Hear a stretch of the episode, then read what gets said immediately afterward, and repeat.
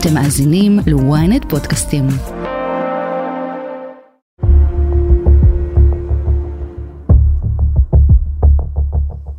התמשכות הלחימה בדרום, הביטחון השוטף באיו"ש וההיערכות ללחימה בצפון מעמיסים עומס רב על אנשי המילואים. אנחנו באמת אה, לא חשבנו פעמיים, קפצנו ביום הראשון, עזבנו את המשפחות, הילדים, עזבנו את העסק, נטשנו אותו פשוט, וקפצנו לעזה, אני לעזה, אחי לצפון, בלי לחשוב פעמיים. המצב שלנו קטסטרופה, כל פעם שאני יוצא אני לא יודע איך אני אסיים את היום שלי. אני, אני מפחד להעביר אשראי לסימילק של הילדה. יש מי שיצאו את ביתם, השאירו משפחה ועסקים כבר ב-7 באוקטובר, ועדיין משרתים במילואים למעלה משלושה חודשים. אז על אף כל ההבטחות לסיוע מהמדינה והצגת מתווה הפיצויים לחיילי המילואים, רבים מהמשרתים נופלים בין הכיסאות ולא יודעים לאן ומתי יחזרו ביום שאחרי. האם המעמסה יכולה להביא לבקשה לשחרור של רבים מאנשי המילואים? מדוע המדינה לא פותרת את בעיית העצמאים? ומה לגבי סטודנטים במילואים שנשארו מאחור? אני שרון קידון, וזאת הכותרת. כתבנו הצבאי יואב זייתון, אנחנו רואים אה, שחרור של הרבה כוחות מילואים בשבועות האחרונים. האם יש עדיין חלק לא מבוטל מכוחות המילואים שמשרתים מתחילת הלחימה? כן, חד משמעית, מה-7 באוקטובר יש אה, אלפים רבים, רבים מאוד אפילו, שרון, של אה, מילואימניקים, גם במערכים העורפיים, אבל גם ביחידות הלוחמות הקרביות שנמצאות בתוך רצועת אה, עזה במשימות שונות. חלק מהם צפויים להשתחרר בימים האלה, אבל הם אנשים שכבר נקראו וכבר אמרו להם להתייצב מחדש בעוד חודש, בעוד חודשיים.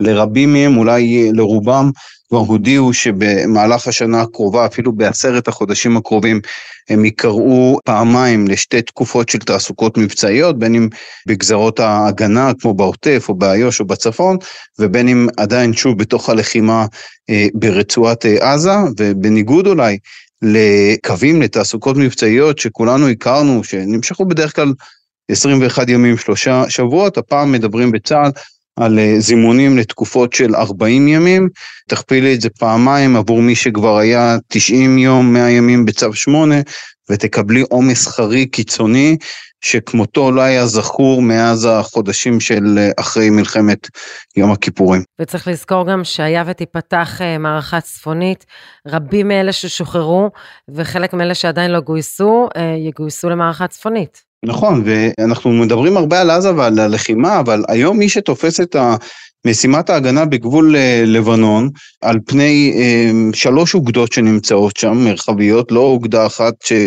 אוגדת הגליל שהתפצלה לשלוש אה, בגלל הלחימה, בגלל ימי הקרב מול חיזבאללה. כל מי שתופס את גבול הלבנון זה כוחות מילואים, זה חטיבות מילואים.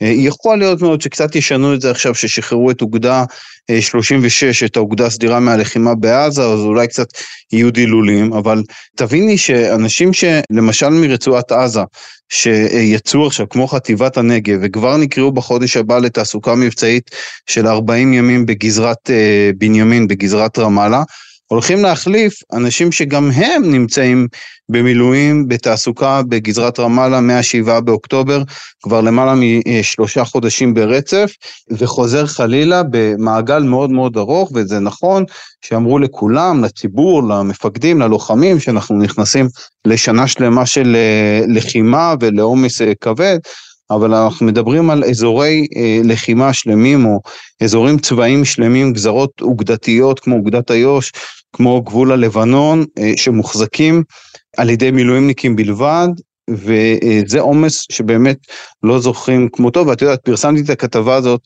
ביום אה, חמישי כמדומני בעיתון ובוויינט, והיא קיבלה הרבה תגובות, ופנו אליי בין היתר גם מילואימניקים שכעסו, כולל מחטיבת הנגב למשל, שבדיוק יצאו מבית חנון נקראו בחודש הבא לקו בבנימין, באזור המעלה. והם כעסו, הם אמרו, אנחנו באים ומתייצבים בגאווה גדולה ולא מתלוננים ולא רוטנים ויקראו לנו ונשרת כמה שצריך, גם אם זה חצי שנה או שנה ברציפות.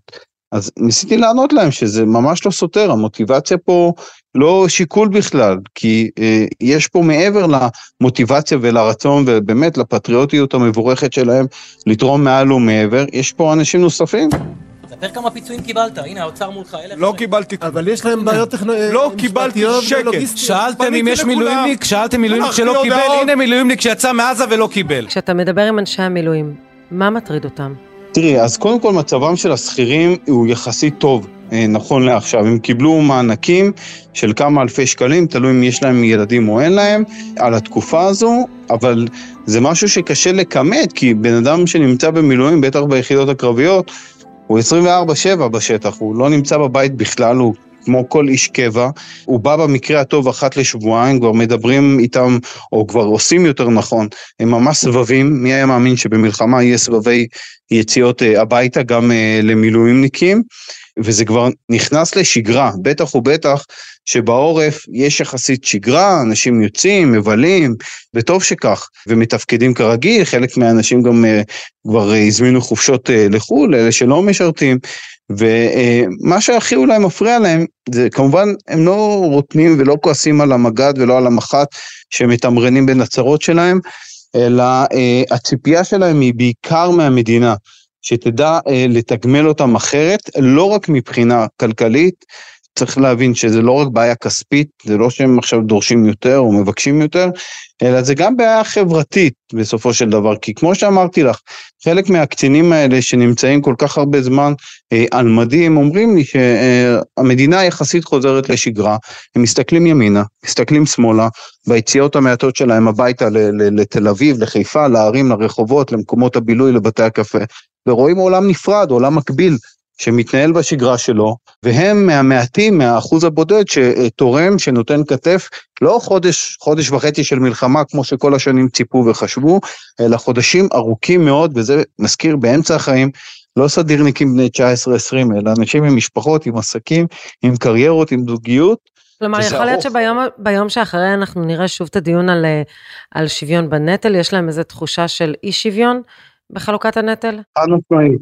דווקא התלונות האלה באות פחות מהחיילים שמתביישים בחלקם הגדול להתלונן או להביע איזושהי ביקורת כי לא נעים להם, אה, וזה ככה נאגר ונשמר בתוך הבטן שלהם, אבל זה כן יוצא באוהלים, בחדרים, אה, וזה כן בא לידי ביטוי, לפחות בשיחות שאני עושה עם המפקדים שלהם, עם המג"דים, עם המח"טים, עם אה, מנהלי הלחימה, עם הרמ"טים שבקדמיות, משם זה מגיע אליי, כי הם למעשה השופר של אותם חיילים שנמצאים אה, למטה בקצה, ובהחלט מדברים כן, גם על הסוגיה הערכית של אי שוויון בנטל, שפתאום המלחמה הזו שצה"ל נזכר להפעיל בה את המילואים, ונזכר שקיים דבר כזה שנקרא צבא המילואים, אה, הכל נופל על הכתפיים שלהם, ושוב, יש הבדל מאוד גדול בין צו 8 למלחמה, שבדרך כלל אנחנו זוכרים 20 ימים, 30 ימים, מלחמת לבנון השנייה, 34 ימים, זה לא זה, זה אירוע אחר, אירוע שלא היה קיים בכלל, בטח לא מאז אה, שנות ה-70,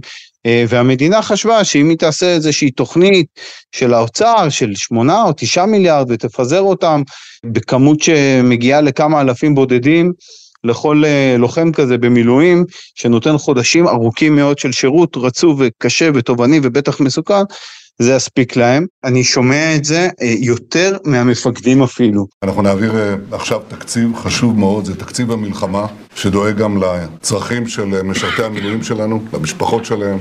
שינינו את סדרי העדיפויות כדי שידע כל מילואימניק וכל לוחם ותדע משפחתו שיש ממשלה שעומדת מאחוריו, שדואגת לו למעטפת שלמה. שמענו את הצהרות שר האוצר, את ראש הממשלה, את מתווה הפיצויים למילואים של 9 מיליארד שקלים.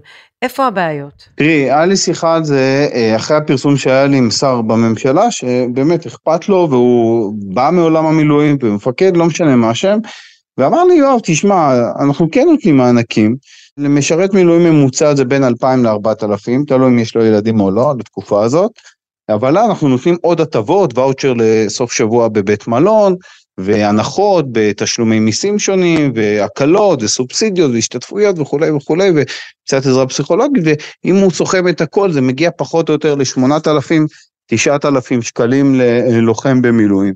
אה, ואני עניתי לו, גם אם אתה היום תיתן צ'ק, לא בהנחות ולא בהקלות ולא בסובסידיות למשרת מילואים, קח 9,000 שקל, תעשה מזה מה שאתה רוצה, תודה, מענק על השירות הארוך שלך במילואים במלחמה ולאורך 2024. במדינה שיש בה יוקר מחיה כל כך קיצוני, כל כך גדל, שכל כך תופח ומתעצם משבוע לשבוע, משנה לשנה, אה, זה באמת משמעותי סכום כזה? הרי אם ניקח דוגמאות כיצד מתבטאת המצוקה הזו, בטח בנטל שנופל על המשפחות של המשרתים, קחי למשל ילדים שאני שומע מאותם מפקדים, ילדים של לוחמי מילואים, שחרדים לחיים של אבא שלהם, שלא בא כל כך הרבה זמן, שנמצא באזור סכנה, חלקם מפתחים חרדות, חלקם מרטיבים במיטה שלהם, ילדים קטנים, רק טיפול פסיכולוגי משמעותי לילד כזה, ולא משהו של אה, נקרא לזה ברמה נמוכה, יכול להגיע ל-300-400 שקלים לכל טיפול בודד פסיכולוגי וטיפול שייתן משמעות, אנחנו יודעים שזה חודשים ארוכים, עלויות של אלפים רבים של שקלים, רק ה-9,000 שקל האלה בקושי את הטיפול הפסיכולוגי לילד. תוסיפי לזה דוגמאות שאני שומע על נשים של משרתים במילואים, שיש להם עסקים בעצמן, שהעסקים האלה קורסים ואותן אף אחד לא יפצה, כי הם בכלל לא נמצאות באף אה, מתווה, וכל מטלות הבית נופלות על הכתפיים שלהם, גידול הילדים וכולי, בנוסף לכל הדאגות והחרדות והפחדים מדפיקה בדלת, ושוב, זה לא לחודש, לא לחודש וחצי, זה אירוע מאוד מאוד ארוך, ועשויה להגיע השעה, וזה אמר לי אחד המח"טים, שמילואימניקים יקראו באמת בין המשפחה שלהם לבין המדינה. אז מה יהיה עם הסטודנטים ששנת הלימודים בורחת להם מבין הידיים? האם שכירים שמשרתים במילואים צריכים לחשוש מפיטורין? ומה הסיכוי שמחאת השוויון בנטל תהפוך למרד מלא? תכף נמשיך, אבל קודם אנחנו מזכירים לכם לעקוב אחרינו בספוטיפיי, לעשות follow באפל פודקאסט ולהצטרף לקהילת הכותרת. אני שוחררתי ממילואים ביום חמישי האחרון, אחרי מעל 80 יום. אה, פתחתי עסק השנה. הכספים שאני מקבל זה בעצם 9,000 שקל, כי זה עסק חדש, והמדינה עוד לא יודעת לאכול אותי כמו שצריך. לא דיברתי על שכירות לעסקים, לא דיברתי על זה שיש לי ילדה בת ארבעה חודשים מחרתיים, שאני רץ קודם כל לראות מה קורה עם העסק, ורק אחר כך אני רץ לראות מה קורה איתה. למה אני צריך בגיל 35 לבקש הלוואות מההורים שלי? תסבירו לי. בואו ניכנס לנושא של אה, עצמאים, כי שם אני מרגישה שנופלים בין הכיסאות. אני יכולה להגיד לך, קצין מילואים שאני פגשתי, שאמר לי, אני בעל חברה, אבל אני העובד של בחברה, לא, לא כלול במתווה, משום שבעלי החזקות של חברות לא כלולים במתווה, אבל אין לי הכנסות, בכל החודשים שבהם אני פעיל, הוא יושב בח'אן יונס, אמ, איך זה שהם לא כלולים? בעלי עסקים שהם הבעלים של העסק, אבל הם גם העובדים בעסק, לא כלולים במתווה הפיצויים. כי יש המון המון חורים אה, במתווה הזה, וזה מתווה שלא מכסה כל כך הרבה אוכלוסיות אה, וכל כך הרבה מצבים, לא רק הדוגמה שהבאת, אלא קחי למשל דוגמה ששמעתי מקצינה שהיא רב סרן במילואים בעצמה, והיא כמובן גם היא בצו 8 בפיקוד דרום, ובעלה הוא מהנדס שנותן אה, שירותים לפרויקטים בבנייה. היא אמרה לי שבעלה איבד שני פרויקטים שמתחרים שלו, שהם גם מהנדסים, זכו בהם בפרויקטים האלה, פרויקט אחד של 70 אלף ועוד פרויקט של 50 אלף שקל.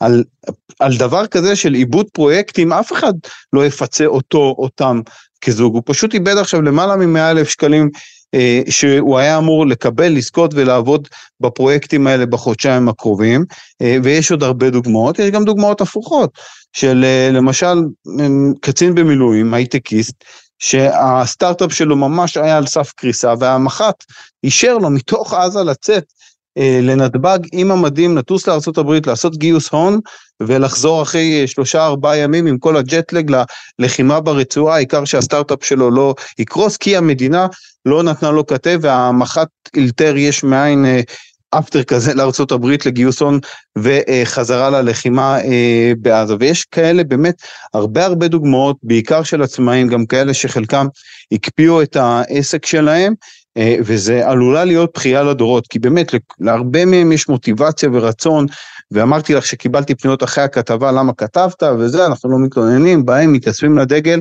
גם אם שנים נצטרך להיות על מדים, ולא משנה מה המשפחה ומה הילדים ומה האישה, העיקר שנהיה על מדים ונשרת.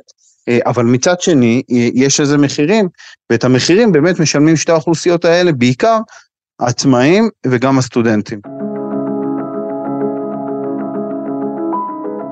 אז זהו, בואו נדבר על הסטודנטים, כי שם, למרות כל ההתחשבות, בסופו של דבר, הרכבת יצאה מהתחנה, שנת הלימודים החלה, יש אנשים שיש להם מבחני מועצה, מבחני לשכה, יש לאנשים שמפסידים כמעט את כל הסמסטר, איך הדבר הזה מסתדר? כן, אז קודם כל יש אנשים עם שיער לבן שהזכירו לי שבמלחמת יום כיפור, שגם היה עומס כזה של אה, שישה, שמונה חודשים ברצף של צווי אה, שמונה אחרי אה, המלחמה באוקטובר 73, שפשוט הסכימו המל"ג לבטל סמסטר.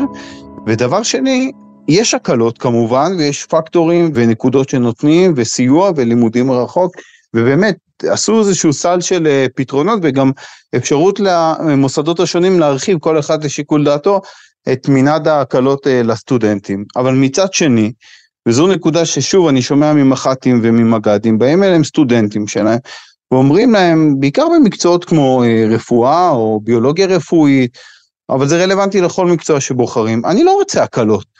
אני לא רוצה להחסיר חומרים ופרקים שלמים שיגידו לי באישור אתה יכול ורשאי לא ללמוד עכשיו פרקים שלמים של אה, חומרים ותכנים מקצועיים.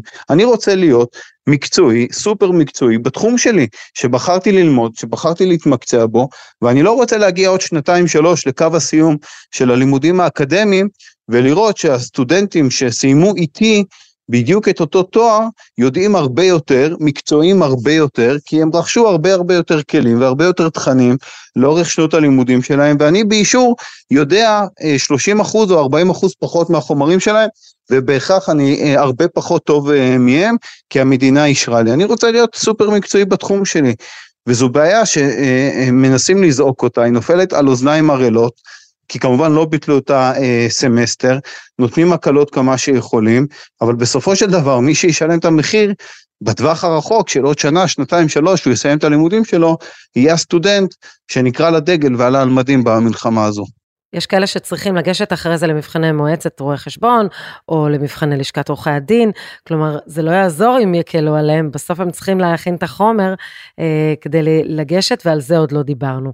בואו נדבר שוב על הזכירים. האם חלק מהשכירים חושבים שבכל זאת המעסיקים שלהם יאבדו סבלנות, או שכולם רגועים? הם, הם, ממה שאני שומע הם רגועים, אה, כי קודם כל אסור לפי החוק לפטר אה, מילואימניקים, אז יש זהירות ואולי גם תהיה אכיפה.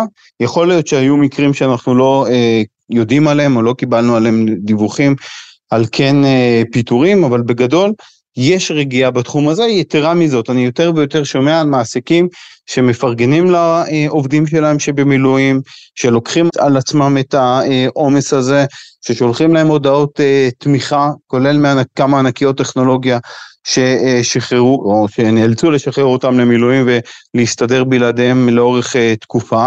אבל יש עם זה בעיות, כי אני יכול לתת לך דוגמה, סיפור על בחור שהוא אה, לומד אה, מדעי המחשב בעברית, שנה אה, שלישית כבר, ממש לקראת אה, סוף אה, התואר, ובמקביל הוא עובד אה, בתכנות אה, באחת מענקיות הטכנולוגיה שיש לה מרכז אה, בישראל. כמובן שלא פיטרו אותו, שוב, מפרגנים, תומכים, הכל טוב ויפה, אבל התקשרו אליו שבוע שעבר, בזמן שהוא סיים מארב בגבול לבנון, ואמרו לו, אה, אנחנו לוקחים ממך פרויקט בעבודה שעבדת עליו שנה שלמה וממש היה ה baby שלו, חייבים בלית ברירה להעביר אותו לצוות אחר, שהוא מעכשיו ייקח אותו הלאה. אה, האם פיטרו אותו, האם הפסיקו לתמוך בו? לא, אבל בהכרח במקרה הזה שלקחו לו את הפרויקט, ויכול להיות שהיו עוד מקרים כאלה, זה גם פוגע בו אה, אישית, וגם יכול לפגוע בקידום שלו בהמשך, בסיכויים שלו להצליח באותו מקום העבודה, להתפתח, כי נאלצו לקחת לו את הפרויקט, והוא בהכרח יגיע בעמדה נחותה יותר. כאשר המילואים האלה ייגמרו אה, והוא ישוב לעבודתו. וצריך גם לקחת בחשבון שיש גם לוחמי מילואים שלא מורגלים במאמץ הפיזי הגדול הזה, חלקם נפצעו, ויש גם נזקים נפשיים. את כל זה הם לוקחים איתם. כן, ואני יכול לתת לך דוגמה של אה, באמת אה, אחת החטיבות, שוב, חטיבת הנגב, לחמה בבית חנון, הצבא בא לה לחטיבה הזו ונתן לה שלושה עכשיו תקנים חדשים לאנשי קבע למפקדת החטיבה ובחרו שם, המח"ט בחר קודם כל תקן ראשון למלא בנגדת אה, נפגעים כדי ללוות את אותם נפגעים, את אותם חיילים שחלקם עכשיו או רובם בהפוגה כעת לקראת תעסוקה נוספת בחודש הבא, כדי ללוות אותם, חלק מהם, 56 מהם נפגעים בגוף, מפציעות, מקרבות ש... הם בהם השתתפו בצפון הרצועה במהלך 90 אה, אה, אה, ימים בסך הכל, גם בתמרון וגם בעוטף לפני כן, אבל חלק מהם, 15 במספר, לא פיזית אלא נפגעו נפשית, פיתחו תגובות קרב, בעקבות סיטואציות מאוד מורכבות וצריך ללוות אותם גם כשהם כבר לא על מדים ולתמוך בהם עוד לפני שהם מוכרים כנכי צה"ל. ולכן בחרו בחטיבה הזו, ייתכן שגם במקומות אחרים, יש קודם כל תפקיד של עוד נגדת אה, נפגעים, עוד מישהו שיעסוק בתחום הרגיש הזה, בגלל שהמלחמה הזו יש לה מחירים רבים לטווח הקרוב ובטח לטווח הרחוק, וכבר עכשיו צה"ל נותן את מה שהוא יכול כדי לתמוך, לסייע, ללוות, לצמצם נזקים גם לטווח הרחוק יותר, כי האנשים האלה באמת לא רק שהם תרמו הם והמשפחות שלהם מעל ומעבר, הם גם נתנו ליתרת הבשר שלהם בחלק מהמקרים, גם הפיזי וגם הנפשי.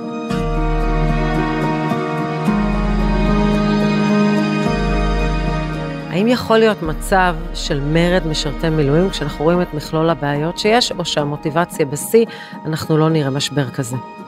אני לא רואה שום סימנים לזה, לא במערך העורפי, במפקדות האחוריות, בחמ"לים, בקדמיות, באמ"ן, בחיל האוויר, ולא, ב, בטח לא ביחידות הלוחמות. באמת כולם מבינים עד כמה שזה נשמע קלישאה שזה מלחמה על הבית, גם בצפון אה, וגם אה, בדרום, אה, אבל כן מצפים שהמדינה תיתן יותר, תבין יותר, תתחשב יותר. אני יכול להגיד לך, שרון, שמנסים איכשהו לפצות על זה, לפחות בחודשים הבאים, עם גידול באחוז המתגייסים שיגויסו יותר ליחידות הקרביות, לגדודים, לחטיבות, כדי קצת לנסות בראייה ארוכת טווח יותר להקל על העומס, בעיקר על המילואימניקים. אנחנו ממש לא במקום של מרד או דברים מהסוג הזה, או סירובי פקודה, להפך.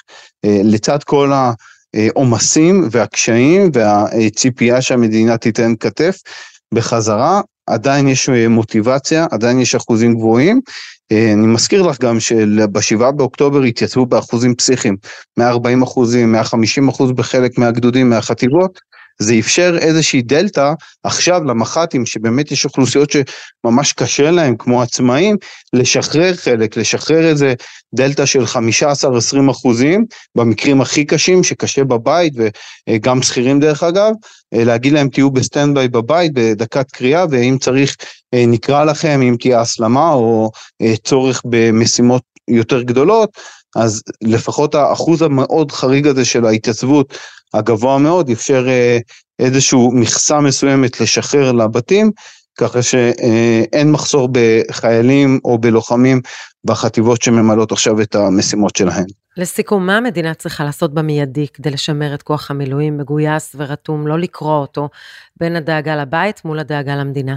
קודם כל להבין את מגבלות הכוח ולהבין שיש כמות מסוימת של לוחמים לצה"ל ויש מכסה של אה, אוגדות גם במילואים, אה, ולהבין שזה משאב שהוא לא בלתי נגמר, וזה אולי המסר שהכי חשוב לאנשי המילואים לנסות להעביר ממה שהם מדברים איתי, לא להסתכל עליהם כמובנים מאליהם, לא להגיד כל 2024 תהיה שנת לחימה ויקראו לנו כמה שיצטרכו, חודשים על חודשים על חודשים ארוכים, אה, כי אם באמת אחוז מאוד קטן מהאוכלוסייה שנתן שירות סדיר של שלוש שנים או של שנתיים ושמונה כלוחמים, כקרבים, המשיך לחיים שלו, הקים משפחה, הקים בית, אה, הקים קריירה, ועכשיו נקרא שוב לדגל והתייצב ולא חשב פעמיים בכלל, אבל זה לא משאב בלתי נגמר, והציפייה היא שיכירו ויתמכו במשפחות אה, במקומות שבהם יש עסקים שנפגעו, למצוא להם מנגנון שיפוי הרבה הרבה יותר משמעותי, מזכירים מי שמזכיר לי באחת החטיבות שדיברתי, שעשו כמו בקורונה, ידחפו לעצמאים במילואים 50 אלף שקל, 100 אלף שקל מקדמה, ואחר כך יתחשבנו איתו, אחרי כמה חודשים יבואו ויגידו מה היה המחזורים שלך, אם צריך תחזיר, אם לא צריך אל תחזיר. לא עושים את זה, יש עוד הרבה מה לעשות, הרבה יותר מה לסייע, הרבה יותר מה לתת כתף ולהסתכל גם, אולי אפילו בעיקר על המשפחה, כי זה צו שמונה שכולל לא רק את המשרתים, אלא גם את הילדים של המשרתים, גם את הנשים שלהם, גם את המעגלים הקרובים, כי שוב, יש הבדל בין חודש, חודש וחצי של מלחמה, כמו שהיינו בעבר, בלבנון השנייה ועוד, לבין חודשים ארוכים, חצי שנה, אפילו מעבר לכך, של לחימה, וזה רק בתרחיש אופטימלי, בתרחיש ורוד, של עזה זירה עיקרית, איו"ש רגועה יחסית, וכמה ימי קרב בצפון. יכול להיות מאוד שאנחנו נהיה הרבה מעבר לכך בתקופה הקרובה, חייבים לקחת את זה בחשבון. יואב זייתון, תודה רבה לך על השיחה. תודה, שרון. ועד כאן הכותרת להפעם. אם עדיין לא נרשמתם לעקוב אחרינו באפל או בספוטיפיי, כדאי לכם. אתם מוזמנים לדרג אותנו, להגיב לנו, אנחנו נשמח לקרוא. את הכותרת אפשר למצוא גם באתר ynet או באפליקציה בנייד וברכב. אם הגעתם עד פה, אתם מוזמנים להאזין לפרק נוסף שלנו עם רון בן ישי, על התפיסה הצבאית שהשתנתה. חפשו את הפרק פחות צבא קטן וחכם, יותר מילואים. תחקיר הפקה ועריכה, גיא סלם ועדן דוידוב. סאונד ומיקס, עמרי זינגר, אני שרון קידון, שמרו על עצמכם.